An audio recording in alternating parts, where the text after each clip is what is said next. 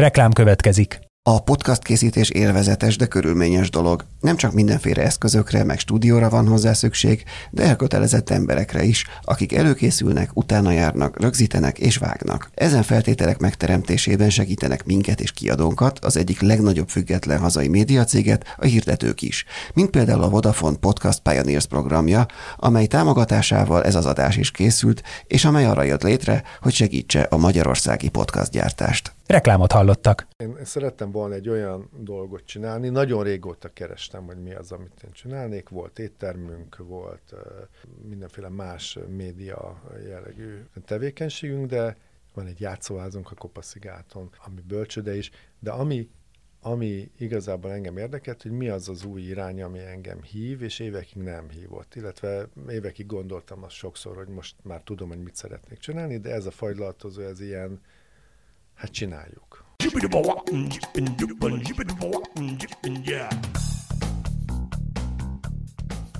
Üdvözlöm a hallgatókat, én Inkei Bence vagyok, és ez pedig itt a 24.hu filéző podcastja. A műsorvezető társam most is Jankovics Márton. Sziasztok!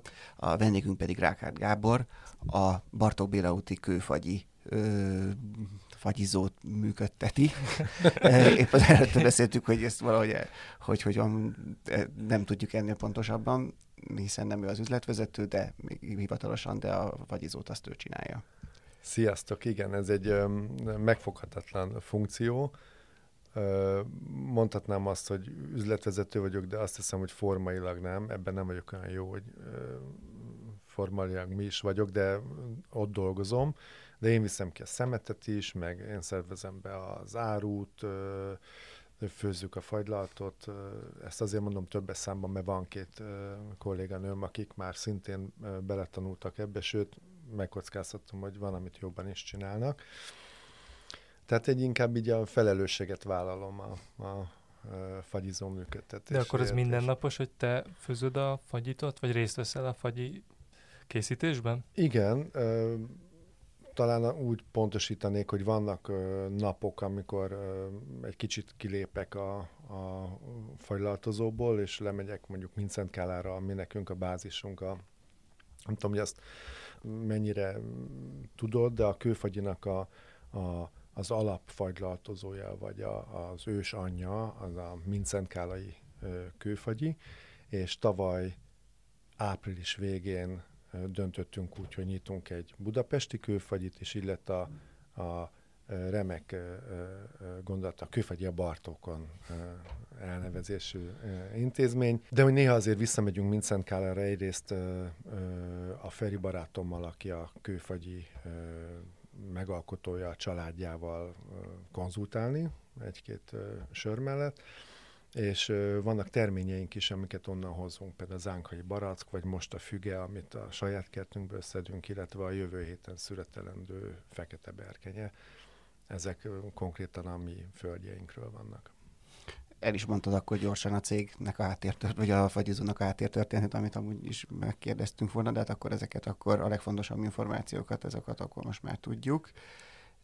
Egyébként az én első kérdésem az hogy emlékszel-e arra, hogy mikor ettél utoljára, vagy először, bocsánat, először olyan fagyit, ami nem a szokásos vanília csokoládé puncs ízvilág körül forgott, hiszen a, ha jól sejtem, a te gyerek, te is még, amikor te voltál gyerek, akkor is nagyjából ezek voltak, esetleg még néha citrom, meg eper.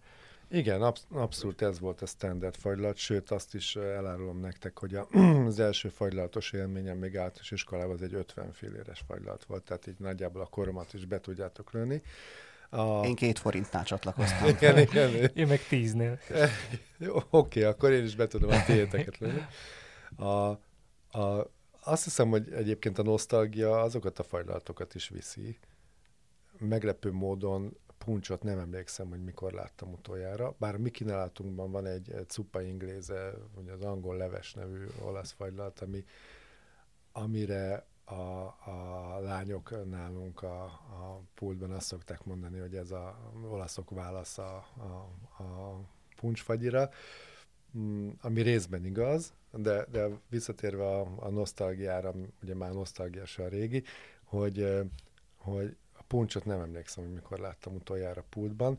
de arra, hogy, hogy, hogy mi volt a, a fagylalt, minőségi fagylalt észlelésnek a, a dátuma, azt hiszem, hogy a horvátországi nyaralások. Akkor találkoztunk az akkor elbűvölőnek és csodálatosnak tűnő, egyébként ma már látom, hogy borzasztó minőségű úgynevezett albán fagyikkal, ami az egész általunk elérhető mediterránumot jellemezte. Ezek a fölfújt uh, úgynevezett volumenizált fagylaltok, amik porból készülnek. De arra is emlékszem, hogy körülbelül 20-25 éve egyszer Veronában ettem egy az első olasz fagylaltot, ami így, így emlékként megvan, és megdöbbentem, hogy milyen pici. Aztán azon döbbentem meg, hogy miért nem tudok megenni belőle hármat, hogyha ilyen pici. És hát azért, mert ez egy tartalmas uh, fagylalt volt, és azt gondolom, hogy, hogy, hogy az a, ez az etalon, vagy ez a, az emlék az, ami, ami nekem így a fagylalt. És arra emlékszel, hogy itthon, mikor ettél először jó, vagy, vagy az átlagostól elütő fagyit? Tehát ami mondjuk közelítette ezt a veronai történetet? Mm. Igen, most így azért hallgattam el egy kicsit, mert szelektáltam az emlékeimben, de de igen, egy nagyjából 12 éve a, a belvárosban egy ismerősöm váltott profilt, és cipő nagykereskedésből fagylalt kiskereskedést indított, és a Balázs ott állt a pultban, és maga csinálta a fagylaltot, sőt maga is árulta a fagylaltot az első nagymező utcai boltjukban. Most a márkát nem mondom, de szerintem tudjátok, miről van szó. És arra emlékszem, hogy igen, na ez, ez, ez egy fagylalt. A másik uh, emlékem, ahova még ma is néha visszamegyek, az pedig a Városmajor sarkánál levő fajlaltozó. Hát a Csaba utcában. A, a Csaba utcában a, az olasz, a, a, aki, aki májusban nyit és ősszel bezár. Viszont addig a család csinálja. És mind a kettőnél az a fontos szerintem, vagy azt gondolom, hogy ez fontos, és ez hasonlít a mi e, filozófiánkhoz, amennyiben ez, ez egy kicsit nagyképpen a fagylatnál filozófiáról beszélhetünk, hogy, e, hogy a személyes jelenlét és a személyes e, kézi munka az ezeket a fagylatozókat összekapcsolta. De egy ilyen érdekes mintázat is feldereng ezekből a történetekből, amiket mondasz, mert egyrészt ugye a, a Mincent Kálai kőfagyi is egy pályaváltás eredménye, és most is ez a cipő nagykereskedésből fagylalt kiskereskedés is egy pályaváltás. Nem tudom, hogy nálad ez pontosan hogy nézett ki, de hogy ezek szerint akkor a fagy, fagyi készítés az, az, az tulajdonképpen így a pályaváltóknak, akik így kicsit a belefásulni kezdenek a saját karrierjükbe, akkor az egy ilyen ideális menekülő útnak tűnik, vagy legalábbis tipikusnak. Igen, igen, megint elgondolkoztam, mert Feri barátom példája is teljesen eklatáns és fedi ezt a, a, az irányt. Ő orvosi mérnök, és egyik napról a másikra döntött úgy, hogy ha már úgy is leköltözik a család Budapestről a Káli medencébe, akkor nem vendégház lesz, hanem fagylaltozó. Gondolt, hogy lesz egy kis fagylaltozó ott a faluban, azzal őt el mm, vacakol, eljátszik, megvalósítja a, a fagylatról való elképzeléseit. Hát erre nem számított arra a sikerre, ami lett. Az én esetemben, az én, hogyha meg kell határozni a munkámat, akkor mondjuk televízió producer vagyok, tehát van egy, egy cégünk, egy produkciós irodánk, és televízió műsorokat gyártunk. Egyébként furcsa, de az elmúlt jó pár évben részben a, a, az érdeklődésem folytán, részben talán a, az élet is így hozta, hogy gasztronómiai jellegű műsorokat gyártunk nemzetközi produkciókat, és a Covid-ban történt az, hogy nem történt semmi.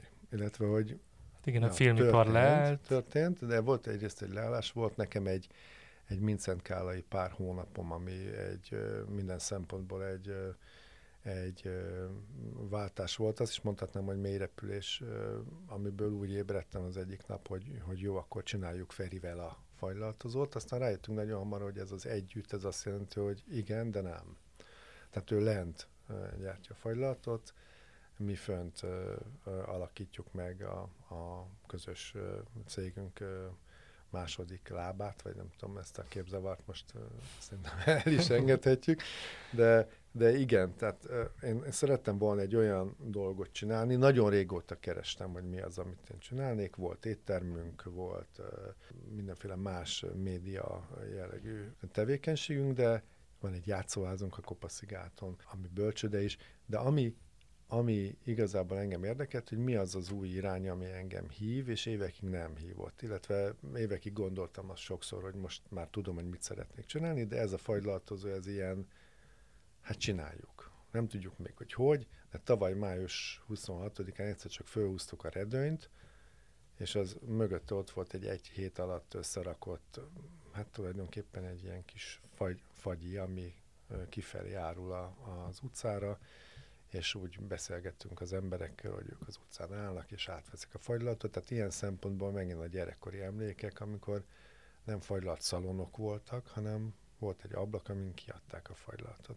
A Covid alatt ezt lehetett csinálni, tulajdonképpen most is így nézünk ki, csak uh, szebb a függöny, vagy szóval most mondtam egy ilyen baromságot, de hát igen, szóval, hogy nem változik a, a klasszikus fagylaltozó elképzelésünk. És amikor ti kitaláltátok, illetve te és a, a barátod, aki elkezdte, hogyan lett abból fagylalt az elképzelésből, és hogyan jutottatok hozzá, hogy olyan fagylalt legyen belőle, ami, aminek ilyen országos, vagy ilyen hírneve lett viszonylag hamar. Azt hiszem, hogy ez két dolog kellett hozzá, és uh, teljesen a, a barátom nevében beszélek, hogyha ezt ő így megengedi.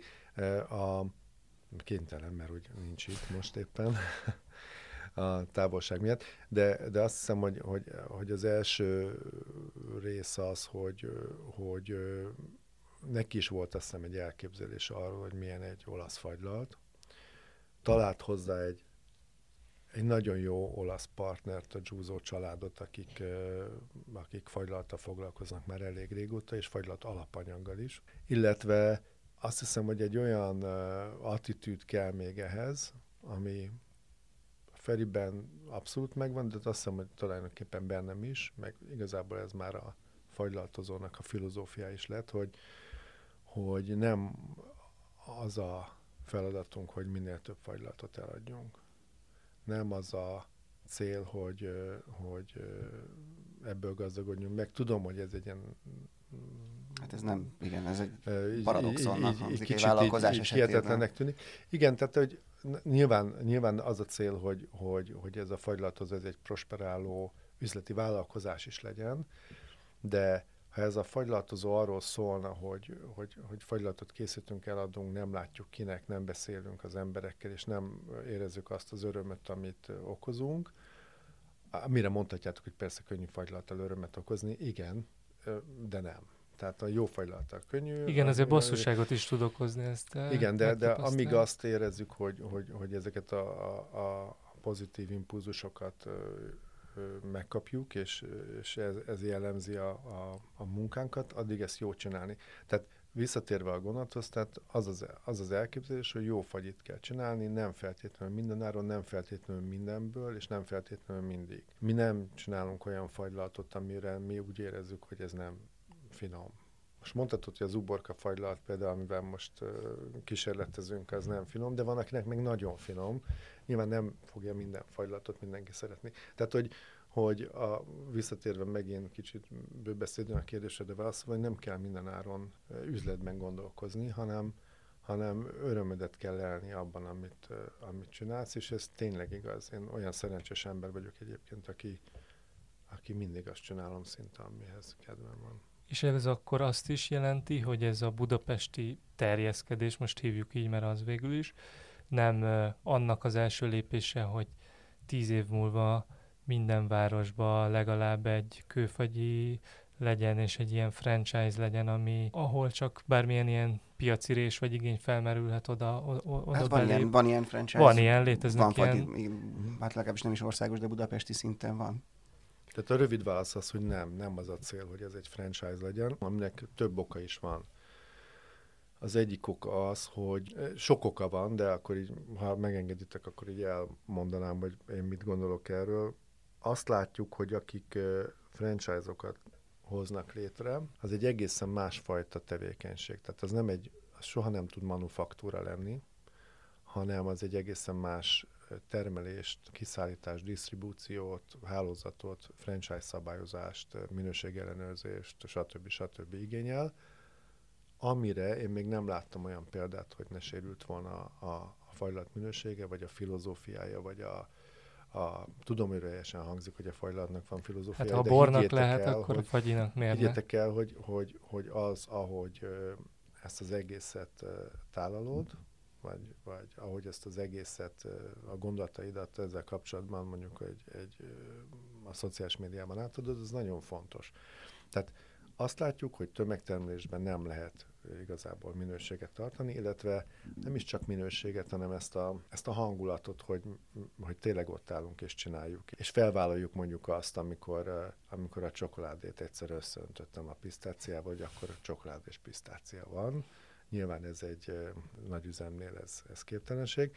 A másik, ami, ami fontos, és ezt én is elfogadtam Feri barátomtól, hogy, hogy nem keresünk helyeket, értékesítési pontokat. A mostani partnerünk, mert van, van két partnerünk Budapesten, velük is úgy dolgozunk, hogy ők keresték meg a, a kőfagyit, vagy szeretnének kőfagyit forgalmazni, és a mi döntésünk az, hogy két kőfagyi fagylaltozó van, a Mincent Kálai és a Bartók Bélauti, de a kőfagyi, mint fagylalt, ami egyébként Kálberi néven fut, mint, mint brand, mondjuk így egy ilyen ö, egyszerű kis brandépítésről van szó, tehát nem egy világbrandet építünk, ö, ők forgalmazzák és, és ö, árulják a fagylaltot, de ugyanazokkal az eljárásokkal, ugyanúgy kezelve a fagylaltot, ö, pont azért, hogy ne legyen csalódás egy vevőnek, hogyha onnan megy fagylaltozni, és nem éppen a, az előbb említett két helyre.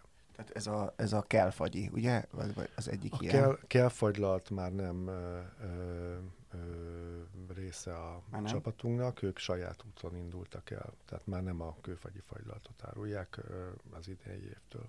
De, de úgy indultak akkor, amikor el... Igen, igen. Uh-huh. De ez egyébként, amikor az van, hogy egy fagyizó mondjuk a kőfagyi fagyját árulja ilyen módon, akkor az, az azt jelenti, hogy egy recepttel dolgozik, és, egy, és az alapanyagok is has, hasonló helyről származnak, vagy a forrásban? A, azok a, a, a jelen pillanatról beszélek, azok a fajlatozók, amik a Balaton környékén vannak, két fajlatozó árulja a kőfagyit, ők saját maguk a saját receptúránkat készítik el, ebből ott logisztikailag nehezebb lehet meg, lenne megoldani, hogy mindig friss fagylalt ö, ö, kerüljön oda. A budapesti fagylaltozóknak pedig a Bartok Béla úti műhelyünk készíti el a fagylaltot, és a kész fagylaltot adjuk oda nekik, és ők azt mérik ki. Egyébként ö, valahol azt olvastam, még a Mincent Kálai kőfagyi megalapításáról, hogy, hogy ugye hát a Biszku Ferencnek se volt ilyen fagyis előélete, meg cukrász előélete, hanem teljesen más irányból jött, és hogy igazából ez egy viszonylag hirtelen döntés volt, és egy olasz fagyi készítő mestertől négy nap alatt tanulta meg a fagyi készítés alapjait. Nem tudom, hogy ez így igaz ebben a formában, de hogy ezt így meg lehet amúgy tanulni egy ilyen viszonylag. Nyilván aztán egy folyamatos fejlődés az egész, de hogy, hogy ez egy nem hosszú éveket igénylő mm, irány, amit, ami, ami, ami, ami olyan típusú elmélyülést kíván, hanem így viszonylag rövid idő alatt elsajátíthatók ezek az alapok? Igen, tudod, ez nem egy, egy meleg konyha, pont ellenkezőleg, de, de valóban, tehát a fagylalt készítés, maga a, az alapanyagoknak az elkészítése, az nem, nem egy ördöngőség, tehát semmiképpen nem űrtechnika, ami azt is mondhatnám, hogy betanított munka. Tehát én betanított munkát végzek a fajlatozóban, de ami fontos, hogy ahhoz, hogy ezeket a, a, az alapanyagokat megfelelő módon feldolgozza, hogy az először az alapanyagokat kell uh, létrehozni. A mi fagylatunknak az talán így egy kicsit a jellegzetessége, hogy mi is alapokkal dolgozunk, tehát a friss gyümölcsöt, a friss hozzávalókat, a adott esetben például a pisztáciát, amit brontéból ö, ö, kapunk, ö, összekeverjük, ez egy alapra kerül rá, és szemben mondjuk azokkal a, nagy fajlalt brendekkel, akik kézművesek még legalábbis nevükben, de, de nagyban gyártanak, ott az alapok száma sokkal kevesebb, van, ahol egy fajta alap, mert hogy ugye logisztikailag, meg minden szempontból az gazdaságosabb létrehozni. Mi pedig, illetve Feri a, a, az olaszokkal olyan alapokat hozott létre, amik az adott fajlatcsoport, tehát a citromnak, a borfagyinak, a tejszínes fajlatnak, a, a, a kávénak, máknak egészen más összetevő alapanyagokat használunk föl, ezeket az alapokat az adott fagylatnak dedikáltan kell keverni. Ez most ilyen tök laikus kérdés, de ez az alap, ez micsoda, ezt hogy kell elképzelni?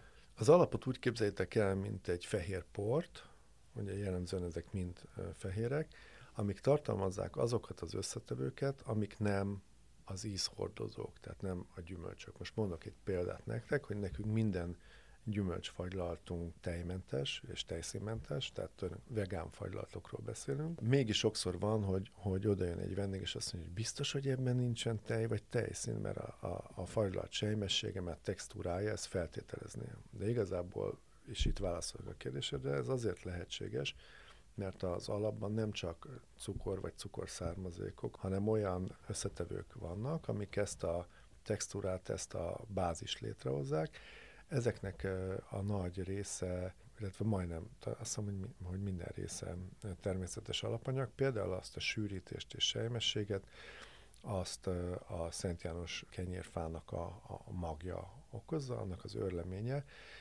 de van benne agar-agar és olyan anyagok, például adott esetben alga alapanyagok, amik létrehozzák ezt a, a jellegzetes textúrát egy korábbi adásunkban itt felmerült, hogy, hogy a teljes fagyi és a, a, a víz, víz alapú fagyi az, az valamennyire ö, két különálló iskolát jelent, de akkor a ti esetetekben ilyen és, és olyan is van, ugye, ha jól, jól értem.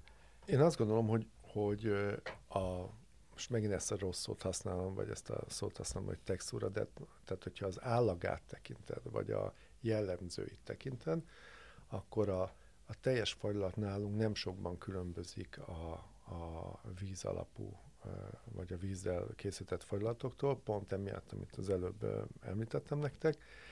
Tehát a, azt hiszem, hogy a nagyobb különbség a, a, akkor van, amikor egy szorbé jellegű fajlatot csinálsz, tehát egy kifejezetten jégkása jellegű ö, készítesz, mi nem ilyet készítünk tehát a kőfagyinál a, a gyümölcsfagylik nem szorbi jellegűek.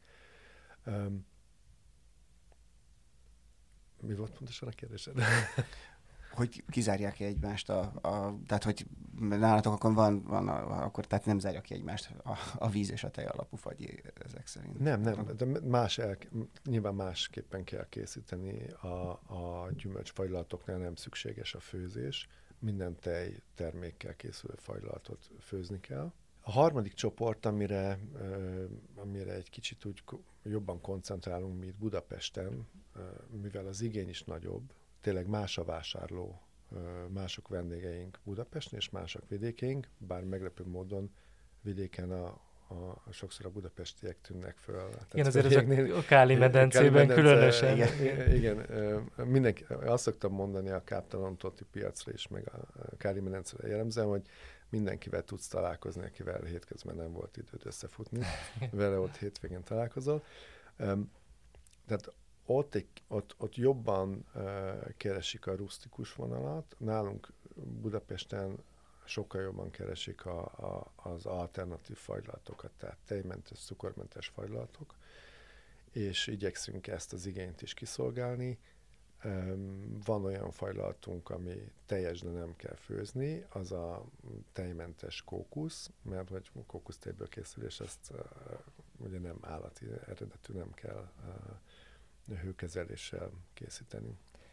És említetted, hogy ugye ez nem a mennyiségről szól, ez a lényege igazából a dolognak, de mégis azért van egy mennyiségi oldal, és úgy érdekelne, hogy mondjuk egy erős napon, egy erős kánikulai napon, már ha a kánikulai nap a legerősebb, hogy ezt így feltételezném logikusan, akkor milyen, milyen mennyiségű fagyi fagy? Nagyon időjárás függő a fajlalt, viszont most azt talán látjátok, hogy az időjárás az eléggé standard. Tavaly júniusban annyit esett az eső, hogy nem tudtuk kiszámolni, hogy, hogy mennyi fajlatot uh, készítsünk. Most azért azt mondanám, hogy, hogy a napok között alig van szignifikáns eltérés. Tehát ha egy 10% eltérés van kereslet között két napban, ami hétköznap mondjuk, mert nyilván a hétvége az jellemzően más. Van olyan partnerünk itt Budapesten, ahol a hétvégék sokkal gyengébbek, nálunk a hétvégék keresettebbek egy kicsivel, mint a, a hétköznap, még úgy is, hogy sokan elmennek víkendezni de azt mondanám neked, hogy átlagosan egy 800 ezer kombóc között Tehát, hogy 800 ezer. 800 kötőjel, kötőjel ezer, ezer igen. Fagylaltot mérünk ki a vendégeknek egy nap.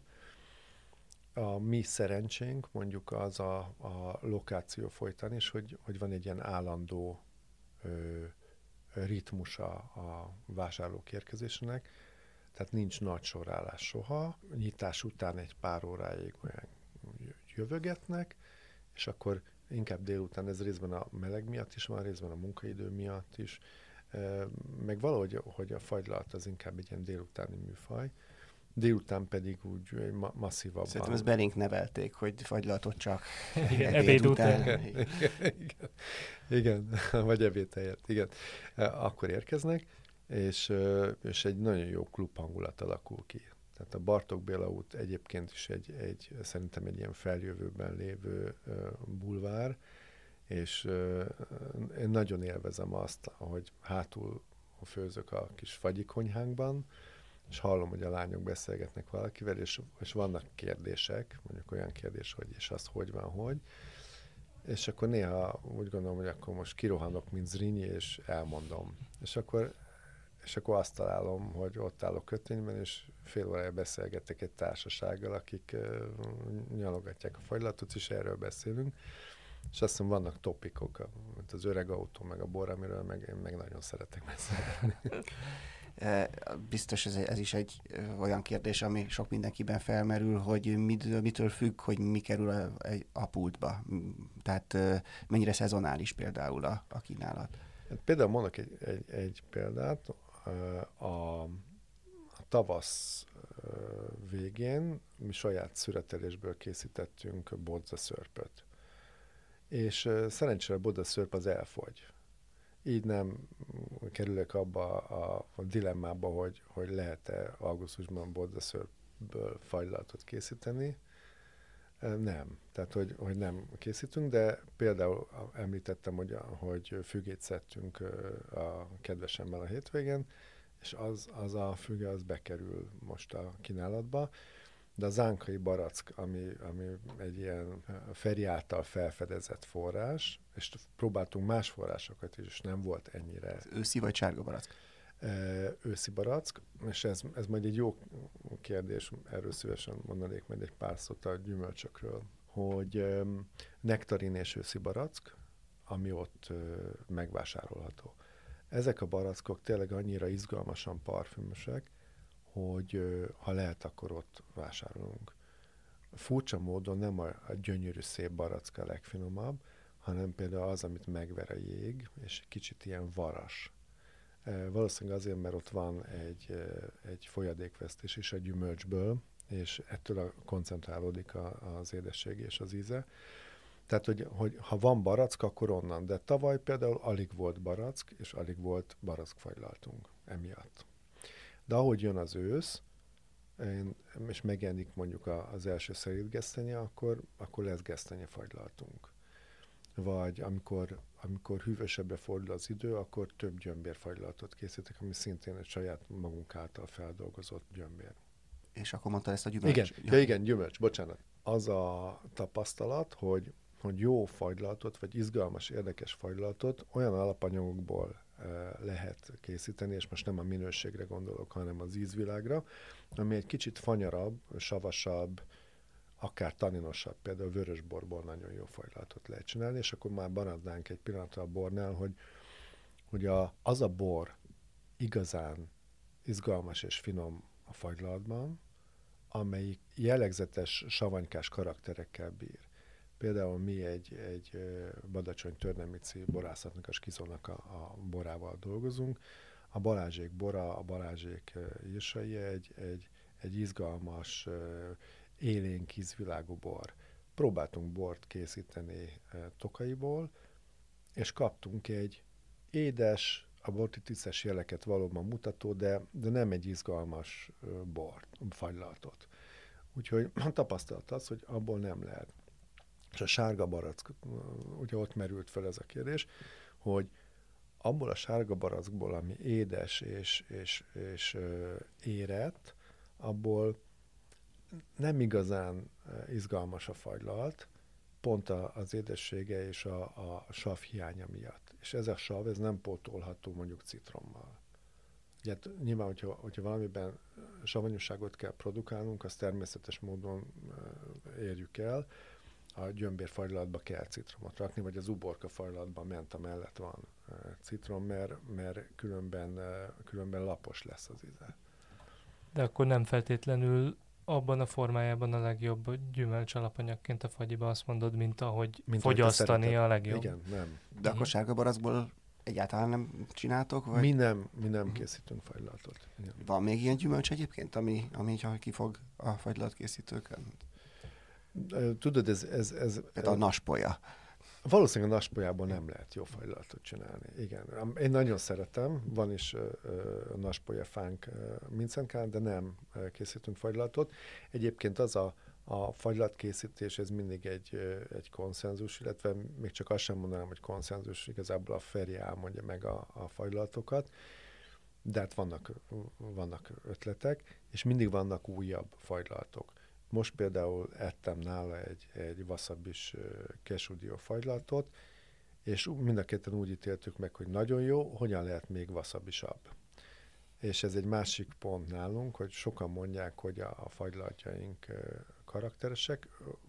Van, hogy, hogy azt mondják, hogy, hogy talán egy kicsit túl karakteresek is. És akkor ez megint egy ilyen döntés kérdése, és mi ebben egyetértünk, hogy a csilis fagy nálunk az cheap a gyömbérfagylalt csíp, a sós karamell meg sós.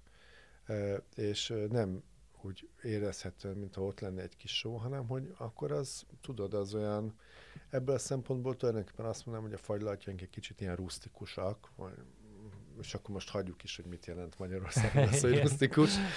Ez egy hosszú kör lenne. Igen, de, de a, a, csak még egy, egy jó pofát mondok, hogy, hogy, hogy a chili úgy működik a csokoládéval, nem úgy, mint például egy, egy, egy kereti ételben, hogy úgy, úgy érzed, hogy pregnánsa, hanem a, az, a csokoládé édessége miatt, meg talán a csokoládé teljessége miatt, ugye nem véletlen, hogy a, a, hogyha erős ételt teszel, vagy hát belerapsz egy erős paprikába, akkor tejér kell nyúlni, mert az, az, az, azzal még úgy túléled.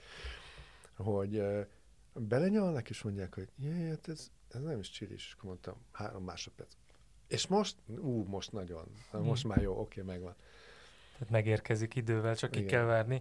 Említetted ugye, hogy a Bartok Béla út az milyen alkalmas helyszín, meg hogy feljövőben van, és tényleg így... Már fel is jött. Már, már fel is jött leginkább, igen. De hogy ez mennyire volt eleve célkitűzés, hogy oda nyissatok fagyizót, vagy ez máshol is működne, vagy egyáltalán mennyire kulcsfontosságú tényező ilyen szempontból az, hogy most egy utcával idébb, odébb, két utcával idébb, odébb van egy fagyizó. Nyilván működik máshol is, de minden helynek megvan egy jellegzetessége. Én uh, azt gondoltam, túl azon, hogy a sarkon lakom az Orlai utcán. Ja, Tehát praktikus, hogyha, hogyha például ma jött a tejrendelés, fölhív a teljes, hogy 20 perc múlva ott vagyok, akkor kirakom a lábam az ágyból, és 20 perc múlva tényleg ott vagyok, és átveszem a, a termelői tejet. Azt gondoltam, hogy a, hogy a Bartók Béla út, az tudja azt, amit egy, egy, egy fagylat árusító helynek tudnia kell, a gyalogos forgalmat. Volt egy éttermünk a várban, ahol elég sokat tanultunk a társammal. Ez az aranyszarvas? Igen, az aranyszarvas étterem. Ugye ott a szarvas tér, tehát a vár igen, alatt igen, van. igen, ez az Attila út elején, igen. Ahol, ahol a, azt hiszem, hogy a legtöbb csalódás nekünk az okozta, hogy nincs forgalom. Emberek kevesen laknak, nincsenek irodák, nincs érzékelhető idegenforgalmi attrakció, nem ott járnak föl a turisták a, a Várkertbazárba, a Várba, stb. Tehát eh, ha nem tudtál oda csábítani a vendégeket a, a, az étterem mellett 70-el elhajtó autókból, akkor az, egy nehéz történetté válik.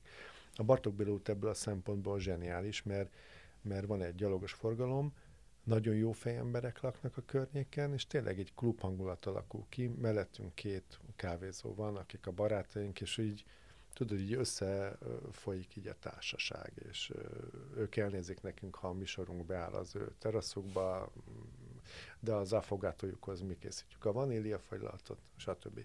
Visszatérve még erre, én három dolgot tanultam meg. Én gyerekkoromtól kezdve egyébként családi érintettség miatt így vendéglátoskodtam, vagy büféskedtem egyetem alatt is, és, és előtt is.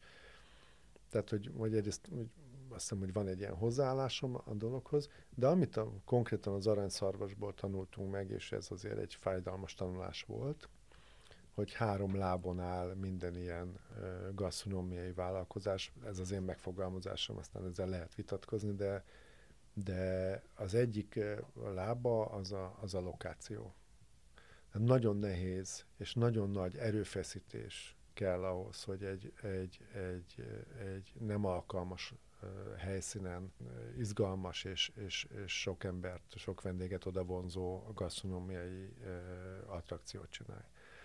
Ebből a szempontból a Bartók Béla remek. De ebből a szempontból szerintem a partnereink helyszínei is remekek. A második az a történet. Mi a sztorid? Amikor kinyitotta a kőfagyi a Bartókon, nem kell elmagyarázni, mi a sztori, mert hogy a, a, a kőfagyi története az, az ugyanúgy volt érvényes ránk. Tehát ez vitte a, a fajlatozót. Az aranyszarvasbed is remek volt egyébként, mert egy 300 éves étterem, nem kellett magyarázni. A harmadik is ez nagyon fontos, és, és azt hiszem, hogy önkritikusan ezt nem csináltuk jól a társammal a szarvasban, a személyes jelenléted, és ez megkerülhetetlen ami azt jelenti mondjuk egy fagylatozó esetében, hogy hát nem nagyon van nyarad, vagy hát nem olyan a nyarad, mint egy, egy munkáját jól végző pedagógusnak, aki ki tud csekkolni két hétre. Ez, ez egy ilyen vállalkozás, és akkor még mindig ott van az a tanakodás, hogy, hogy mit csinál egy fajlaltozó télen. Na ezt akartam kérdezni, hogy nincs nagyon nyarad, az ért, értjük, hogy miért, de mit csinál egy fagylaltozó télen? Bezár, vagy vannak valamilyen egyéb eszközei, hogy hogy valami másra átálljon, ami, amivel ki lehet húzni az újabb jó időig.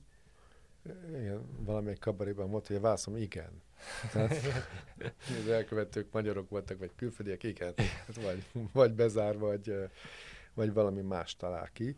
A tavalyi téli szezonunk az abból a szempontból szerencsés volt, hogy egy kedves barátunk a Dériné Kristófja egy pop-up helyet hozott hozzánk, ami mind minőségében, mind színben, szakban olyan volt, amit teljesen vállalható volt a mi vállalkozásunknak.